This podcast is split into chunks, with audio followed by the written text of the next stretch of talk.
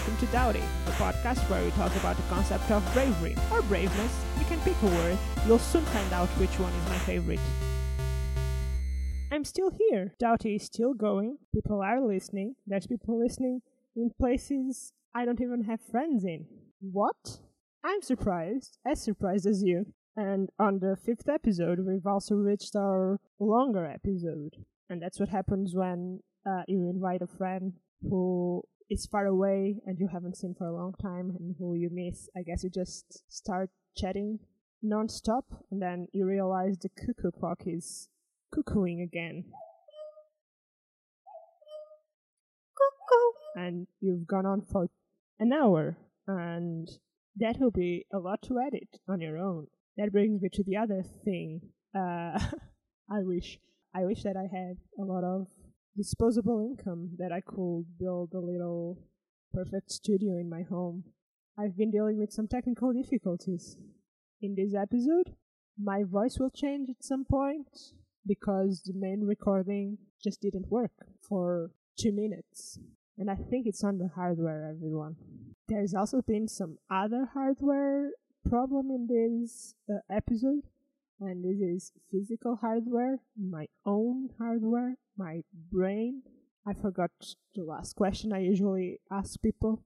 You will sadly not know who's an example of bravery for our guest. I also forgot it for the next episode because I've recorded them both in very close succession and I didn't have it the last one before I recorded the other one.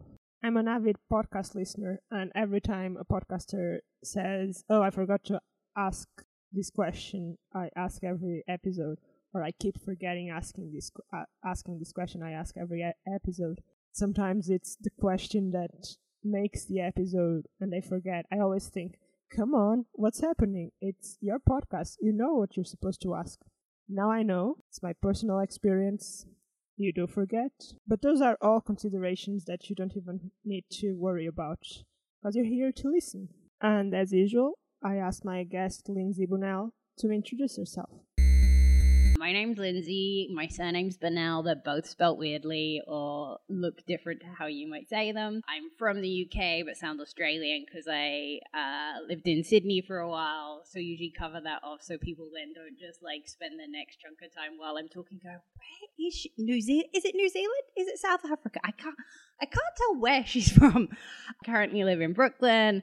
I'm a writer, comedian, actor. Uh, I run workshops. That's me. Great. I always add something, and I don't know. We're friends, so it feels weird to add Yeah. stuff because Friend of Mariana. Sorry. I'll add it to my I was going to resume. add your smile because you're always smiling, and I think everyone talks about your smile, and I think it's always It's nice to be around someone who has such a like. And I'm going to use this word again. I've heard used it in another podcast. Such an infectious uh, smile, and I know we don't want infection at this point.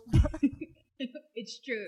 It would be really terrible if you could only use like the word once in your podcast, like in the entire series. It's like, ah, I've used infectious. I mean, maybe it's a good word to like wait to delve into the thesaurus. Uh, thank you. It's uh, really lovely. I like smiling. Uh, my mom was very happy and silly and smiley and joyful. So growing up around her was a great inspiration. And I I learned pretty early on it was a good tool. A just I like smiling because it makes me feel good, uh, and it's nice to have like positive energy. But it also like was a good shield, like, and people don't know what to do with it. So like, it was good for confrontation, or like if children at school would pick on me because like I was bigger than a lot of kids and they call me fat, like they don't know what to do if you smile back at them. And I was like, this is a cool technique for so many things. But the the other side of it was like on a lot of leaving cards from work, people would write like, "Oh, I'm gonna miss your smile." I was like, "Not me, like just my smile." How do you define bravery? Uh, I was thinking about this as I've been going out for walks. How do I think of bravery? Uh, and I think it's I think it's so personal because it's really interesting to me when people are like, "Oh, you're so brave for doing that," and I'm like, No, that was just a thing. Like even something like riding my bike into Manhattan. Some people are like, oh, you're so brave. I wouldn't do that. So I guess I think it's you doing something that you're afraid of. So it's so personal for so many people. And I guess probably as a child, like bravery feels like superheroes or like you know, like people in movies who are like fighting to win and like overcoming like huge obstacles. But I guess just for people, it's like, well, whatever whatever obstacles in life like feel huge for you or challenging, when you overcome yeah. That's like why I started the podcast because I think it is such a personal thing. Because whenever mm-hmm. people tell me I'm brave, I'm like for for a specific reason. I'm like, no, it's just something. Right. I do think you're brave for cycling into Manhattan, but it's coming from someone who barely knows how to cycle. So I, maybe one day I'll be able to cycle into Manhattan. I do think it's easier. It feels less scary in New York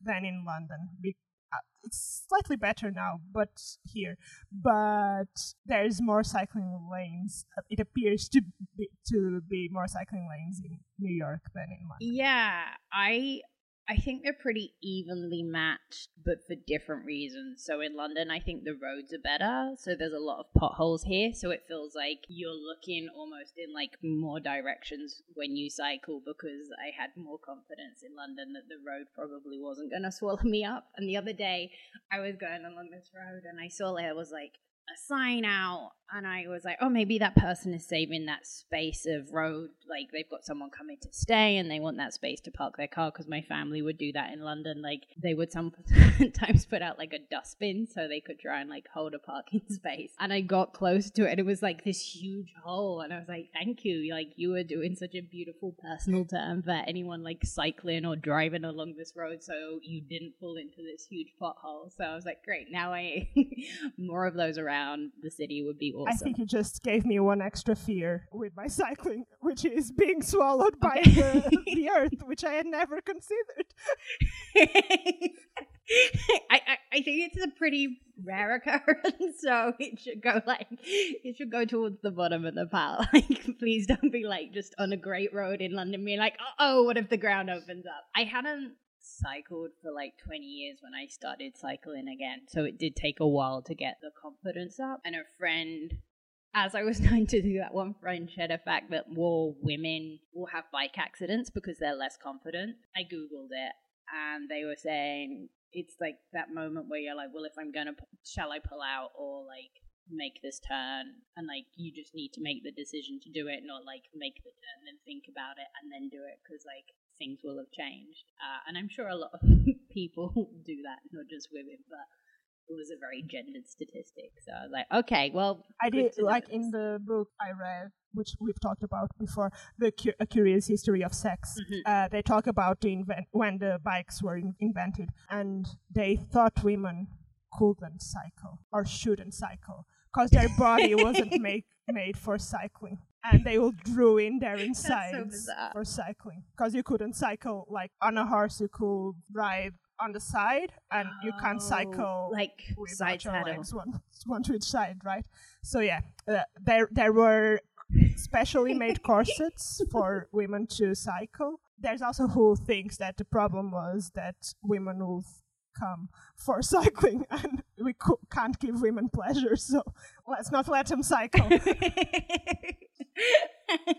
I mean, maybe depending on the seat, like you can probably get a vibrating seat now. That sounds like a decently good idea. Like this is a really long bike ride I'm going on. Like let's have some fun. I just have this image of like if they created a side saddle bike and like how that pedal would work on one side. I'm like I would fall off. That would be. I did see the other day, like walking home, I saw. uh I guess it's a new service. It's a bicycle that has like seats in in the front bit of it, but like um, mm-hmm. you can see two people can sit looking to, at each other while someone cycles them around, Ooh. and that must be horrible. Oh, I haven't seen for them. the cyclist person. Yeah, I haven't seen them. I love the ones that you get at the seaside and in parks where it's like two people in the front cycle and then two people get to sit behind, but they I mean, they could look at each other if they turn their heads, but everyone's facing forward. And I went on them a bunch on a family holiday, and the memory of them makes me feel very happy. But it's like a lot of work if you're the people in the front and not the back. And the holiday, like I was maybe seven years old, so my mum and granddad had to do all the cycling because my feet couldn't reach the pedals, and I was like, I want to go, and they're like, but you can't. You were So, like seven, so probably smaller. I'm, I'm just imagining like two adults in the front and the poor cyclist having to cycle them around London. Yeah. When I I was very drunk a long time ago in London when I still used to drink and I couldn't get the buses were taking forever. I couldn't get a taxi. The tube wasn't 24 hours then. And I saw a rickshaw and I was like, How much to Clapham? He was like, You cannot afford it. I was like, Thank you for being so honest. Also, how do you know? you basing that on my outfit? I was like, I mean, it's a fair point. I probably couldn't. It could be like a hidden millionaire, billionaire, or or it could be like I Mhm. don't know Jeff Bezos in a mask. I also asked my guests to think about a moment or moments or like little situations. Doesn't need to be Mhm. anything big in which they have been brave or out of their comfort zone. Because yeah, I have trouble admitting I have been brave ever. So yeah, maybe being Yeah. out of my comfort zone is something I'm I'm willing to admit. I think like there's two things that come to mind. The the, the first one is like more in that essence of like adventure brave. And as a child, I used to do like a lot of like adventure sports and like rock climbing and windsurfing, and like didn't think twice about it and loved it. And then as an adult, I went. Um, well, I was like in my thirties, um, and with my ex, we went to Bolivia and we went on quad bikes for her birthday. I was a little bit nervous to start with, but we had a lesson and we set off into like the Bolivian hillside. Like, and it was fine. We had to get through a little village to get there, and there were just like loads of people in the road, and that made me nervous. And I, I definitely felt out my comfort zone, and I started singing. Um, and it, I had forgotten. But as a child, I'd gone skiing with my parents, and if I felt like I was going too quick, I would sing to myself. So I used to get like a very physical reaction to let me know when I was out of my comfort zone because I would suddenly find myself singing Disney while skiing. Uh, so in this Bolivian town, I like started singing the Beatles. Anyway, it was much better when we got into the hillside, but the whole thing felt like a little weird. Haley's bike kept stalling because it didn't have enough petrol in it. And then on the way back from got us to a viewpoint and you take photos. On the way back, my steering started to feel really strange. And I was heading towards this big green mound and I couldn't steer away from it. And I was like I have to be like a stunt woman and throw myself off this bike. And like the bike hit the mound. I threw myself off. The bike rolled and I landed. And like that's probably like in the old sense of bravery of like ta-da is like the moment that stands out. Was probably highly stupid versus brave. And I was like I'm so sorry to do this on your birthday. Like just give me a moment. Let me sit here. The instructor checked out the bike and the bike was fine. I was fine. He's like it's unheard of that like everyone is fine in these situations so like great work. And then I looked at Haley and I was like where are we? And she was like what do you mean? I was like where in Bolivia are we? And she she, she then stopped smiling. Uh, and I couldn't remember the previous week since we had arrived from like doing the Salt Flats tour so it had like That's scary. yeah, it was very strange because I can remember now, like, and very soon after, I remember being on the hillside, not remembering, but I have full recollection of that week. Like, I remember all the things from leaving the Salt Flats. Like, we did Spanish lessons. I remember the teacher's name. I remember the students, but in that moment, I couldn't. And she was asking me all these questions. She was like, Do you remember, like, who were the students? I like, Don't know. She's like, what was the teacher's name? I was like, I don't know. And then she's like, Can you conjugate the verb to go? I was like, Yo voy, tu vas, nosotros vamos. And they were like, Well, she's retained what she learned. So maybe this is okay after all. And that was like a real shake up. So that's like when you, when it's like, what was brave? Like, that feels like my most action adventure moment. Uh, it's funny that you remembered Spanish but not anything else. So I guess it might have been Yeah. just like a, a nervous thing. Mm-hmm. and not- yeah. It's really weird how your brain Yeah. works sometimes. so strange. And then, like, to make sure I was okay, because we weren't super near any hospitals, and our Spanish was not good enough to explain or then understand anything if we'd gone in. Haley woke me up every 15 minutes to make sure I didn't go into like any form of concussion. I'm not naming names, so it's fine if I tell a story that's not mine. but my friends, uh, they're a couple, and they went uh, like on a trip to. I think they were in Thailand when this happened, maybe in Vietnam. He got ill, like very ill, high fevers, and I think he couldn't like go to the bathroom or something like that. They ended up going to the hospital. I think they didn't mm-hmm. go to the hospital because the hospital was too far away, so they were t- went to a, like a private clinic, and they didn't didn't speak any thing of the language and they didn't speak English. And they had like a translator from the tourist place where they were, who was like a young 15 year old or something like that, that was translating stuff to them. but when they got um, the medical report, my friend put it in Google and it was so, so weird because all of it was like he had like something in his intestines. So I'm guessing the word for intestine mm-hmm. is similar for the word for penis because everything on the Google translation was about how his penis was engorged or something like that. And it was like sentence after sentence after sentence of like synonyms of this. And they're like, I wish I had that experience. I was in a lot of pain. Like this, this experience would have been great. That's what I want on a vacation.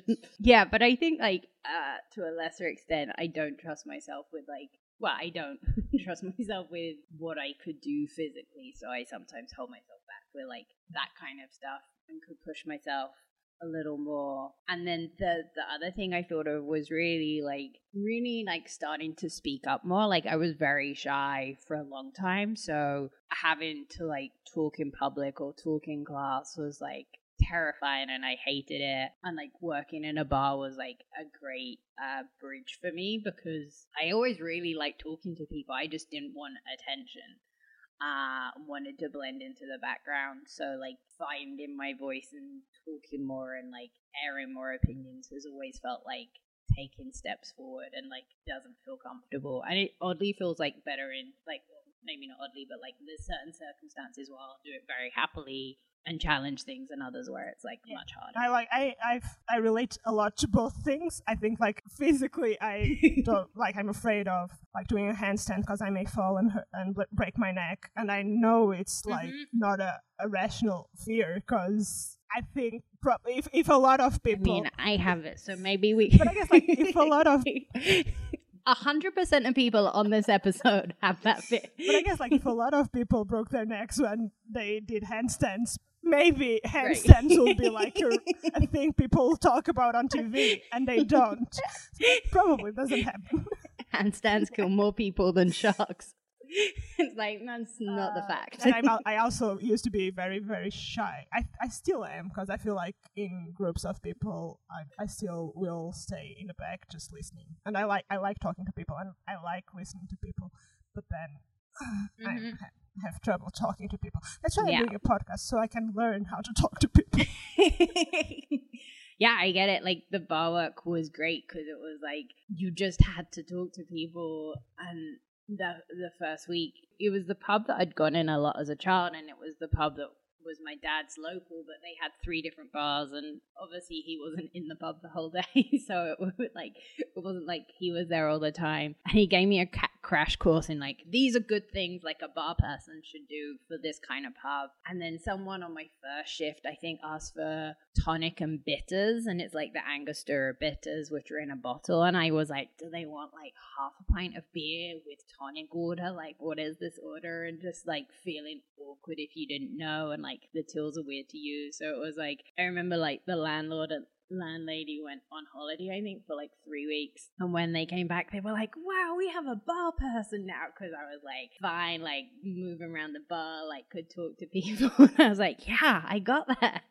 Because I feel I feel similarly about like asking when I'm not sure, or maybe if someone has told me it before and I just didn't pay enough attention. So mm-hmm. asking to clarify feels like hard to me, uh, and it feels like you ended up learning on your own when the landlady went away. So it's like yeah, I feel like I probably learned better by myself because I just like I can't ask anyone, so I'll just go into like YouTube Right. and learn it. And I think some of that, whether it's asking how to do something or like just asking people questions, like sometimes I don't want to ask that because I'm like, well, I don't want them to be out of their comfort zone. And then like it's this weird spiral of like overthinking. It's like you could have probably just asked the question by now. If they didn't want to answer it, they can probably tell you they don't want to. Yeah, but yeah, uh, again, I'm relating because it is a lot of like overthinking. What will that person? mm, uh, the per- mm, Mhm. You should stop overthinking and just yeah, like, just do.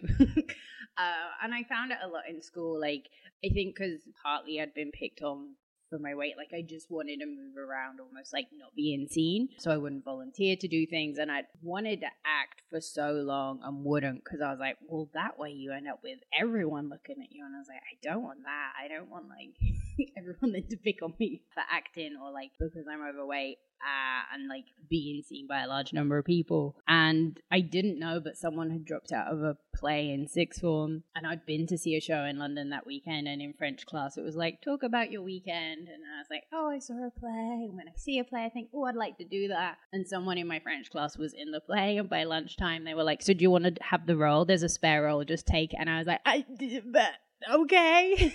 so like awkwardly stumbled into it and I was like, oh, I really like this. Like, it's good to say the things you like and tell people what you want to do because then opportunities open up and you get to try the thing. And like, I could have hated it and been like, oh, what was I thinking about? Like, I didn't want to, this thing I thought I would love, I hated, but I didn't. I loved it. Yeah, at the time, it feels like more of a risk than it is. So it's just like getting yourself to like Yeah. jump that. like. I, I find it funny because I, I was always very shy and I, I blended in the background and whatever and we didn't have properly like drama class or we didn't have theater plays but we do Mhm. theatre bits for the christmas party or for geography class and i'd love to do that and i do it, it it's it was more because it was part of the work i needed to do for class but i really enjoyed it Mhm. and i didn't feel i never felt like embarrassed of making a fool of myself on stage. I remember the geography class one was a fun one because we were learning. I think we were learning the um, the way the European Union uh, was formed and whatever. Mhm. And so there at the time there was this program on Portuguese TV that I don't know that if there was a UK version of it that was called Meeting Point and it was like people who Uh-huh. were separated at some time in their lives like siblings that were separated at birth and never met each other or like brothers that were separated by the colonial war and never seen each other again. They'd come on that program to try and find that person. Mhm. uh, so we did that for the countries in the eu so each of us was a country. That's so and we went on the meeting point tv show i can't remember who i was but i remember i you? cried i cried actual tears That's so beautiful. and everyone in class was like are you okay but are you crying or are you pretending to cry Pretending to cry. Like, I am just very moved as this country to meet this other country. I don't think we had. I think. I think the the most similar show I can remember was Surprise, Surprise, where people would get reunited or like meet with long lost I think relatives. we had surprise surprise in portugal as well and it was called surprise surprise which is dumb because portuguese show but yes it had an english title yeah. a lot of those programs were like brought from the UK because mm-hmm. we also had like the star shower in Portuguese, but it's I think it exists. It's one where you pretend to be a singer and you actually dress. And, Yeah, stars in their I eyes. remember that because it's not the first time. Star shower is cute. Star shower sounds like I get to go and bathe outside in the stars, and it's Star like, shower is what we call meteor Yeah. I watched a lot of stars in their eyes with my mom. There's like a few actual singers that came out of it, which is interesting as it was mostly an impression. Mm-hmm. Yeah, I think most people who had success from the UK one went on to to impersonate those people, or if it was more like a lounge singer, to sing in the style of that singer as opposed to have like their own independent. You have mentioned the two things that you thought were the moments where you have been. Well, the, with like speaking up, what I find interesting is it takes me less. It's easier for me to do it at work. So if I need to challenge something in the workplace, I tend to find it easier because I want to do a good job. And so I've previously worked like in internal communications and employee engagement and like need to advise leaders on a certain way of doing things or like give advice to people who want to communicate and it feels much easier to say, hey, like this is the way to do it, or like, have you thought about this? And I think it's because like I want the right outcome and like to do a good job. And I'm like, oh, well, then just thinking like through that lens for yourself. So it's very weird to me that I won't do that. And I'm never aggressive with those people. I do it in a way that feels like a compromise as opposed to like, nope, you can't do that, do this, because they don't react well to that. Do you think it might come from a place of not being sure that it's right? Because at your job, you know that what you're saying is the best best thing for the best mm-hmm. outcome. In your personal life, maybe sometimes that's not the case. You're just uh, maybe you think that uh, that thing will be better, but you might not be sure. I think there's probably a little of that, and then a little before as well. Like if it involves other people, still having that like I don't want to upset them. But I think I've got better at that in the last couple of years. But it's like always still like more steps forward and probably just like more self confidence to be like, yeah, I can just do this, or like this is just me, so here I am. On the other side of the coin is uh, the question if you ever if you've ever not done something for lack of bravery or maybe fear. There's like one moment that I can think. It's like the one thing in my life where I'm like, "Ooh, what would have happened if I did that?" And I lived in France for a year because my degree was English and French. And in the year, I did I joined the student theater group, which was super great. Like, really helped me progress my French, and I had such a fun time. And as my year abroad was coming to the end and the play was wrapping up, the director was like, "Oh, my friend needs an English and drama assistant for the next school year." I said, like, I could put you in touch with him, like, you'd get the job. Do you want me to do that? And I was like, uh, it was very much like, yes, I want that because I already knew at that point, like, I would like to do more acting, like maybe I'd like to work in drama. Like I hadn't ruled out teaching at that point. I'd loved living in France. Like I'd had such a great time and I was like, if I don't go back and finish my degree now. I don't know if I ever will. And so I went back and finished my degree, but it's like the one, like it always feels like the biggest opportunity that I didn't do because it was like a very clear, like split of pathways. And maybe it would have been fine if I'd done it and never finished my degree, but I was like, I think I have to go just do this now because I was at a point where I was like, I'm so done with studying. I just need to like clear out and then like head forwards with life. Yeah, it's the only time that I'm like, should I have? And there's probably like, I don't know, maybe there's small things like that happen, you know, day to day or like silly things, but like I'm pretty good at not holding on to those. That just feels like the biggest. what would have happened? I could be living in France right now as an actor. like, no, I'd have probably done it for a year, come back, finish my degree, and like. Uh, you'd be like a, a really. Yes. You'd have done Amelie instead of. Uh, what's her name? right. it's true. Uh, you mean an impression? I'll do an impression of Amelie instead of Mary Poppins. but I think otherwise, like, I try not to hold on to things because I don't think it's useful. Like, okay, well, you made the choice. Just be happy with the choice. Do you think um, either doing something, even though you were worried or afraid of doing it, uh, that was successful, or on the other hand, not doing something because you were afraid and then regretting it makes you take bigger risks now? Yeah, maybe a little bit because I think it is the only like there's and that so that would have been like 2002 and there's not been another one of those since so hopefully hopefully that's the lesson uh, and, and it paid off Otherwise, I've never had two such exciting opportunities at the same time, which would feel really sad. Yeah, I think there's been other things where I'm like, oh, maybe I, sh- I don't know, even like moving countries, like the decision when to move and like, oh, do you go straight home or do you like travel via a place? I've just made those choices and gone with it. And I, I think I've got good at knowing there was a moment in Sydney and I was really unhappy in my job and I was like, if I can't find a new job, I need to review like what this means because it might mean that I just have to leave the country and I have to be okay with that because staying here for something that doesn't bring me joy was weird. Uh, thankfully, I found a new job, and actually, in that job, I remember in the the second interview, I was interviewing to work at a bank doing communications, and they were they asked me the question, "Why finance?" Uh, and I was transitioning working from like a pensions company. And I was like it's not finance it's communications because someone who I worked with was interviewing for jobs elsewhere and she had talked about where she interviewed. She really resonated with their culture and values and like she felt great she could be herself and that had stuck in my head. So when they asked this question I was like I have to be honest because they were going to put me in charge of home loan and mortgage communications for bank employees. And I couldn't be like, I love finance. I know everything about it because I was like, I don't. And that's going to be apparent so quickly. And it was a really nice moment where I was like, do you know what? I'm just going to be myself. And if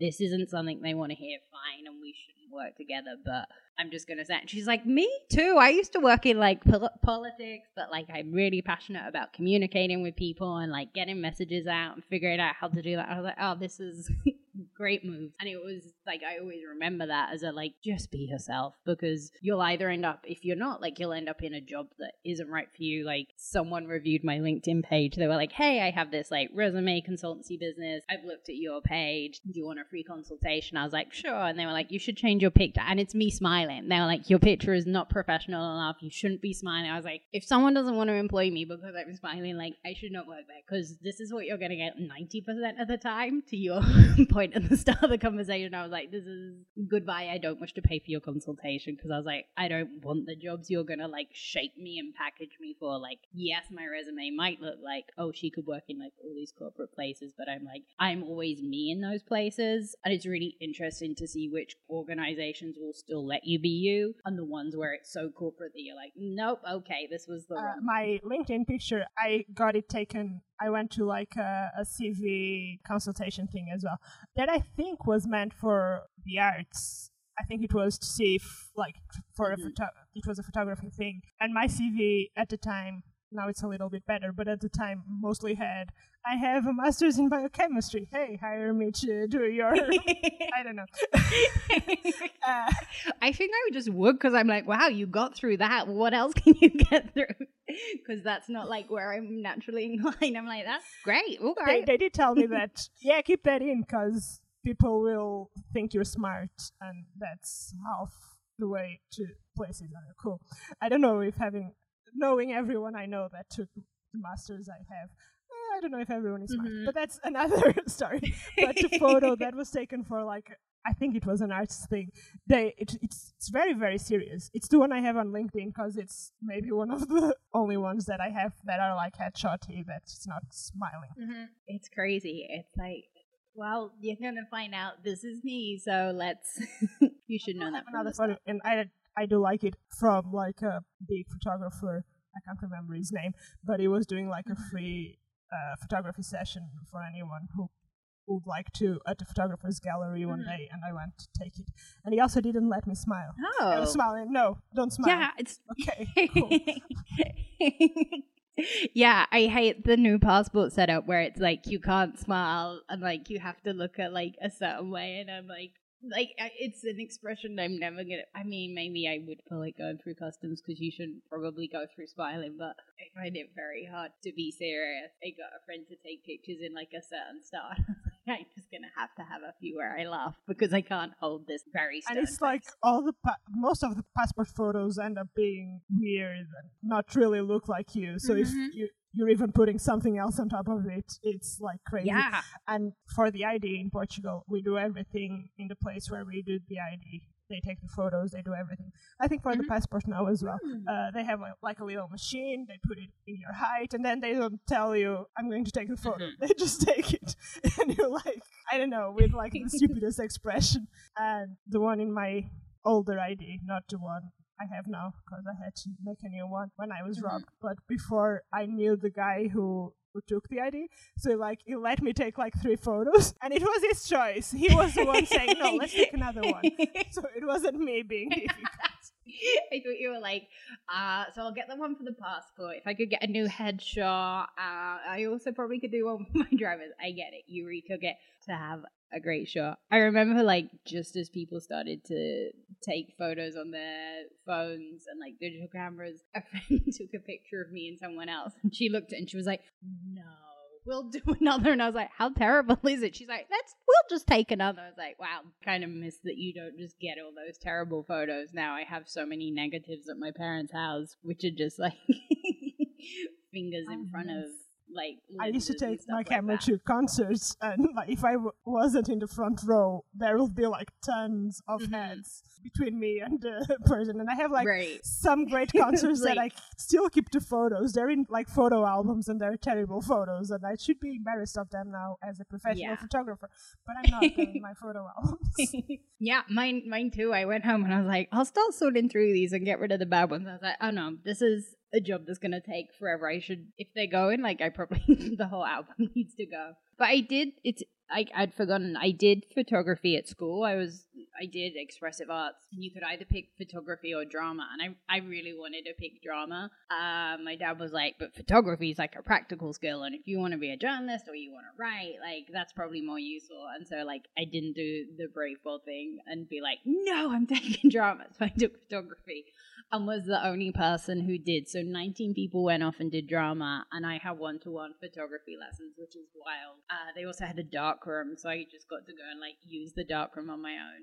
And I really loved it. And I did a week's, two weeks work experience at a local newspaper. And I knew one of the photographers because it was a paper my mum would work for on reception. So it was like a very safe, friendly environment to be in. And at the time, I did not have enough confidence to think I could do that as a job because I was like, if they sent me out as a photographer and I didn't get the shot, like, how terrible would that be? Uh, and I look at that now and I'm like, but you're good enough and you would get the shot. But like, as a 15, 16 year old, I was like, oh, this is too high stakes. Like, I don't want to do this. That's one of the good things about digital cameras, and I guess like prop like Yeah. photographers will do the same with analog cameras. I guess they take more photos than they need, mm. but yeah, with digital cameras you can just Yeah. not stop and have like a thousand. It's true, and it wasn't.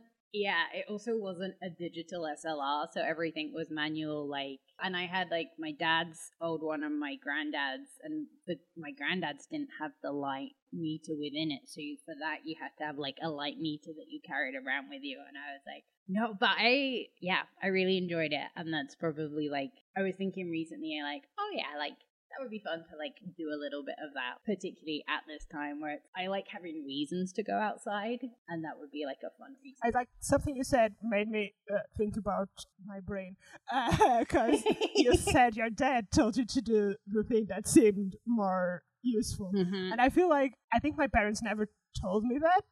Probably they the way they brought me up put that in my brain, but they never told me that Right. uh, at any decision that I've make made. Mhm. But I think I feel like I've always made the decision of the more practical thing. Right. Like when I went when I chose what I wanted to do uh, for like in Portugal when you're 14, 15, you have to choose whether you want to study science, humanities, arts, or whatever. And I chose science because that was more practical, even though maybe I'd like to do cinema. But uh, science was more practical. Right. And when I first went to like into fifth grade, you also have to pick uh, your first language that you will learn. And I had started Mhm. learning English already, Mhm. so I thought that it would be more logical to do French because that way I'd have two languages. And I think it was my parents that told me not to because I wouldn't be with in the same class as my friends. So yeah. That's really sweet. They're like, no, no, have have a nice social time. Uh, it's funny you say that. I quite often describe myself as fun and practical because, like, I'm very silly. I love to have fun. Like, I believe people should play and like have that like sense of fun and wonder and play in their lives.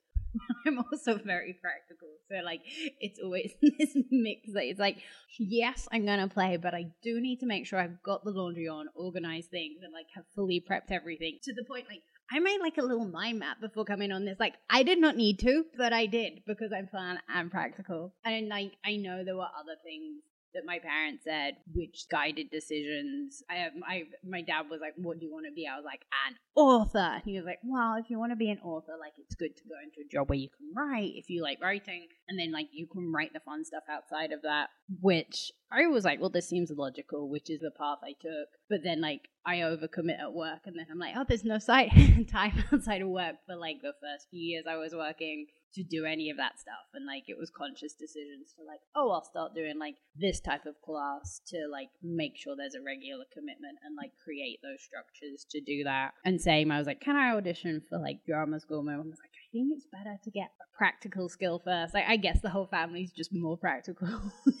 like, let's do the practical thing first. And uh, I think having gone and done that and followed that path let me do certain things. And sure, maybe if I'd taken the other path and done acting, like that also would have. But like, I kind of can see the benefits of it, and I still get to act now and will do more acting. So it's not been like an either or. Like, it doesn't exclude that. It just varies the amount you get of that in your life at yeah, I, I feel the same because I also feel like when I did eventually go to do biochemistry and like the idea was also and that probably is something my parents told me that I could do whatever I wanted like after school or then when I had a job I could have Mhm. the job and then after the job I could do in the evening I could do whatever. And I feel like while I was at uni, what I my creative outlet was learning languages, which I've realized recently that that was my Mhm. creative outlet because we'd have to write essays for a language class. But in my head, it was a pr- also it was a practical skill. I was learning a language. I wasn't being creative.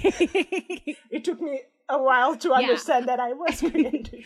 right and i think like in terms of languages i like i studied french to degree level but i never wanted to i knew i didn't want to go into translation or interpretation because i felt that was too rigid. I was like i can't be creative enough with a language in that way. I watched a french film on friday night and it was so delightful and i was like i love that this is all in my head and i love that that knowledge is there and i'm gonna start reading one of the french books i have and i've started to like relearn german words on my phone and my brain is very happy the days i do that and it feels very different and great to be in but i was like oh that wasn't the, the path to go and i knew that like you're saying it's like it didn't let you be creative and you're like but i am creative I, do, I did uh, learn Italian because I wanted to watch Italian movies without subtitles because by knowing English fluently, I knew that the subtitles missed half of the joke or a half of the story or a half of the meaning of what Mhm. the people were saying in the movie. And I like Italian Yeah. movies are like the like, like the ne- neorealist era and stuff like that. I want to know Uh-huh. what they were saying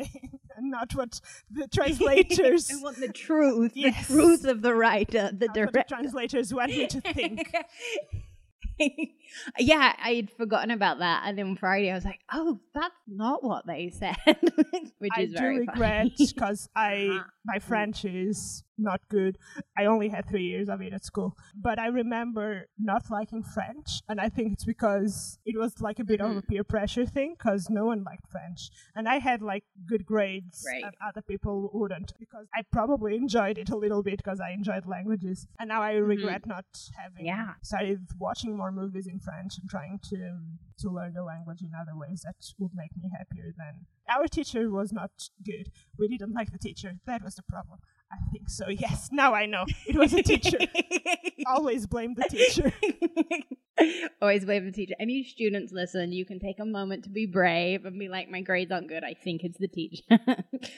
I think it was interesting because I studied French and German. And at first, German was so much easier because I think the stem of the words looks so much like a lot of the English word, or even if even the sounds will be similar if the spelling doesn't look the same. And then at a certain point, they switch over. So, like, more difficult French is more like, then looks more like English. I think it's because of like when different parts of England was occupied, depending who was ruling the country and how the language developed. But I do remember, like, despite having these languages in my head, sometimes like those feel moments where I should just be like, oh fuck it, and like try and speak those languages. And um, when I went to Berlin the last time, I was like, all right, let's just try. And I was in a taxi, and they were like, your German's okay, like it's clunky and the grammar's bad, but like I get what you're saying. I was like, yes.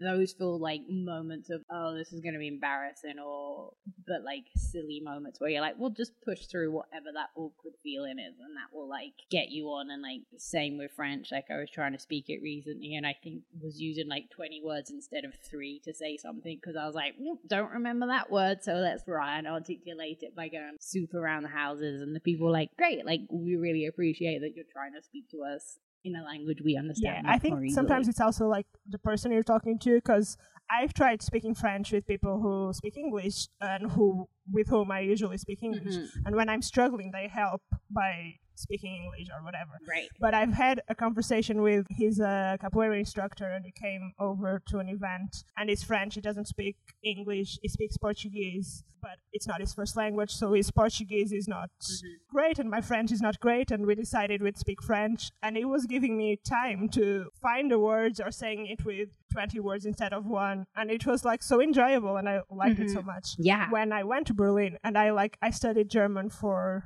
like a semester at school Mhm. and I didn't like it at the time. I don't know if I didn't like it or if I ran out of time and decided not to do it again. I remember the first class, the first Germ- German class. I was slightly late. I came into class, and the teacher started talking to me and said, "Va- "Was ist dein, dein Name?" I didn't know what he said. I just was looking at him, and then he said, "My name is uh, Dan Liepert," and I was okay. I think he's telling me his name. He never. It, this was in Portugal. He never spoke Portuguese in class, Mhm. so we were learning German with a person that wouldn't speak anything but German. And it was really hard. Wow. But I, I guess it's like a good way to learn it as well. But when I was Mhm. in Berlin, I met a friend there who I had met in Italy. When I was, we were both studying Italian, and we both decided we were going to speak in English while in Germany because our Italian is not as fluent anymore. Um, and it's not a movie, so we don't need to understand the beautiful nuance of what's on And then he, screen. he lives there, so he speaks German. And he asked me if I speak German, and I said no. And then we went to a cafe, and I ordered something myself. And then the woman came and asked me. I don't. I didn't understand all the words she said, but she told me we're Mhm. out of cold.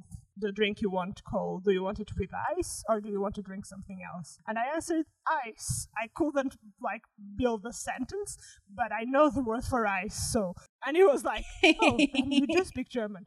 Nope. like I've got about a hundred words in here, and I understood one of them that came up. Yeah, it's like, and there's those moments where like they say something back, and you're like, I didn't get any of the words, so can you say them all again?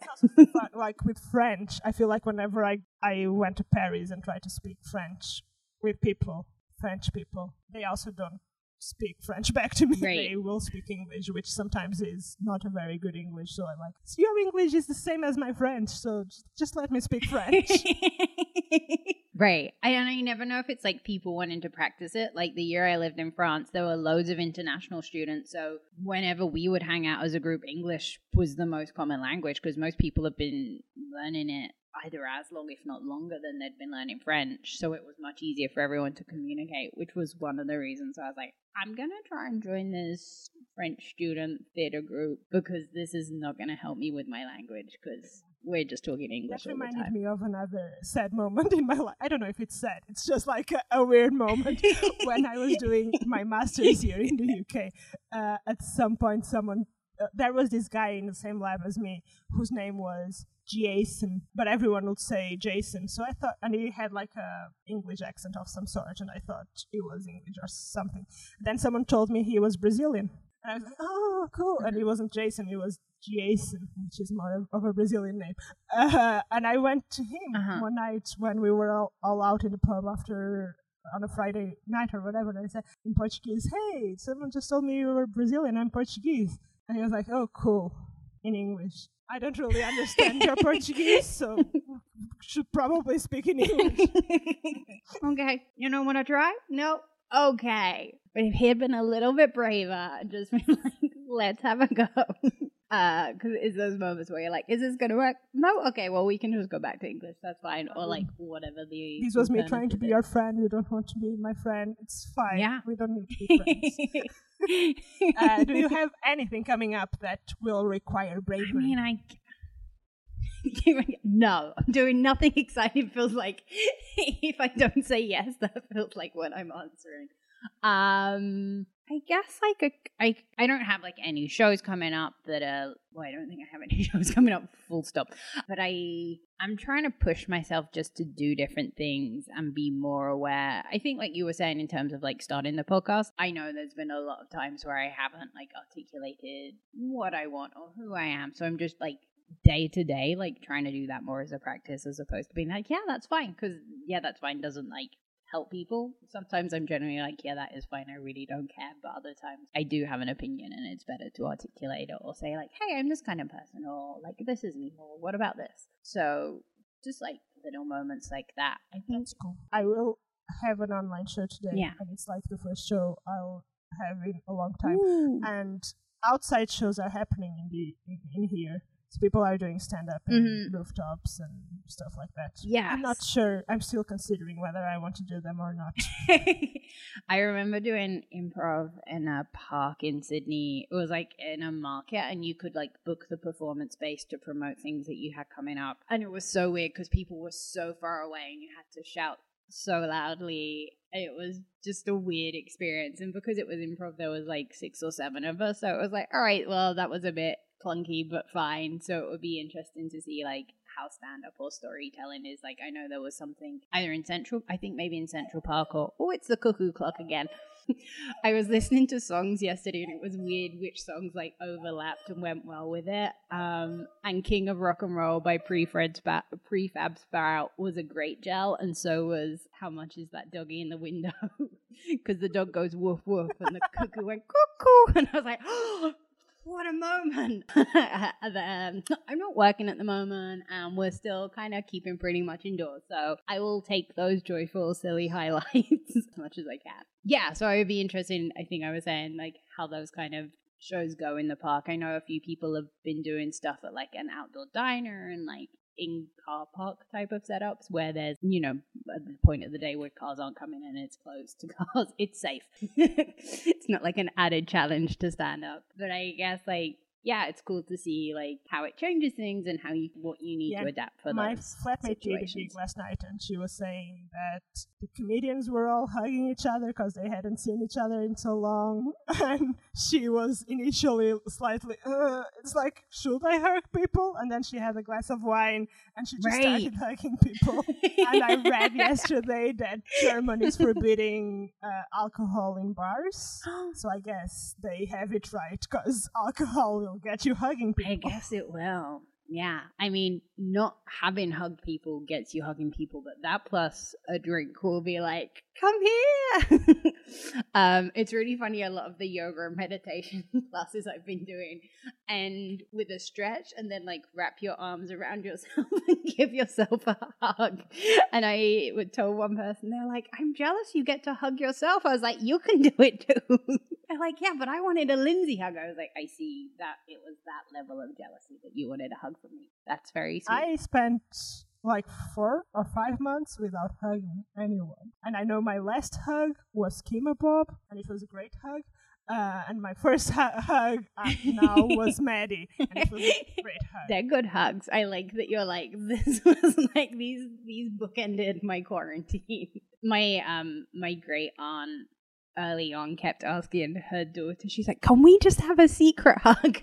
and her daughter was like, It's not that people can see you, mum, it's that it keeps you safe. And you're 89 and this feels like we should stay six feet apart. She's like, Oh, I just want one hug. I just saw like a weird bird, so I got distracted. Uh, so I volunteer for survivors of domestic violence to help them with financial literacy, and that's in like the broadest sense. So one of the things they asked they would like to know more about was what are like remote jobs available at the moment because like they don't want to necessarily like go and work in a workplace or have children. And actually for like ongoing lives it would be much better if they could just work from home. And they're like even if it's not work are there volunteering opportunities? And i found this amazing list of about 25 volunteering opportunities that are all remote. And one of them was basically bird watching and logging the birds you've seen to like build up this network of all the different birds across the states and then there were other things like proofreading books because there's like a lot of free book sites where books don't have copyright but for them to go up they need to be proofread recording audiobooks i was like this is a great list so maybe i'll be doing Uh, some that more reminded me, like I once, the first time I went to the Myland Cemetery Park, I was just like walking because it's a park. I was walking, and like an an older guy came to me and asked me, "Do you know what it is? What is this?" Like what? It was like a bird sound, and then he took out, took out, took out his phone and showed me the same kind of Oh. tweet. It's this bird because they sing like this. I th- it's super cool, but it's also slightly odd that I'm just in the cemetery park, and I don't know if that's the way you'll get me to be a bird watcher. It feels like he needs Shazam for bird songs, so he can be like, "Hey, what's this bird?" It. We're like at the end of the podcast. Do you have any plugs? I am part of Trash Comedy, and you can find us at We Are Trash Comedy on Instagram and on Twitter. It's We Are Trash Comedy, but that R is just a single R. And we have a podcast that comes out every week called Hot Goss with Trash. It's like it's a very fun uh, podcast. I laugh every week. You're all very silly. Thank you. It's, very, fun. silly. it's very silly. Uh, we take facts and we trade them like gossip because no gossip can happen during a quarantine because you can't go outside to tell I was anyone. told the other day by my coworkers that I was good for gossip. Oh, And I'm like, what? And then one of them said, oh no, but Mariana says it as if it's fact. And now I'm worried that I'm, I'm just gossiping while I'm stating, when I think I'm stating facts. You'll find like all these gossip columns. You're like, I just said it as a fact. uh, that's delightful. Yeah, that's the the best plug. Uh, and if you want very silly content, I'm at Lindsay Bins on Instagram. Uh, I haven't been posting that frequently recently, but there's a lot of things that look like they have faces that don't on there. Um, and just silly things. Thank you so much for being a guest on my podcast. Thank you for having me. It was delightful. Thank you so much for listening. You can follow me at, at Mariana's Beats on Twitter and Instagram, where I'll post all the updates for the Dowdy podcast. Hashtag DowdyPod. Do rate and review us wherever you listen to your podcasts. And if you're so inclined, you can tip me on Ko-fi or PayPal at, at Mariana's Beats. And before I forget, again, thank you so much to Champagne for the intro music. And do come back for our next episode. Bye!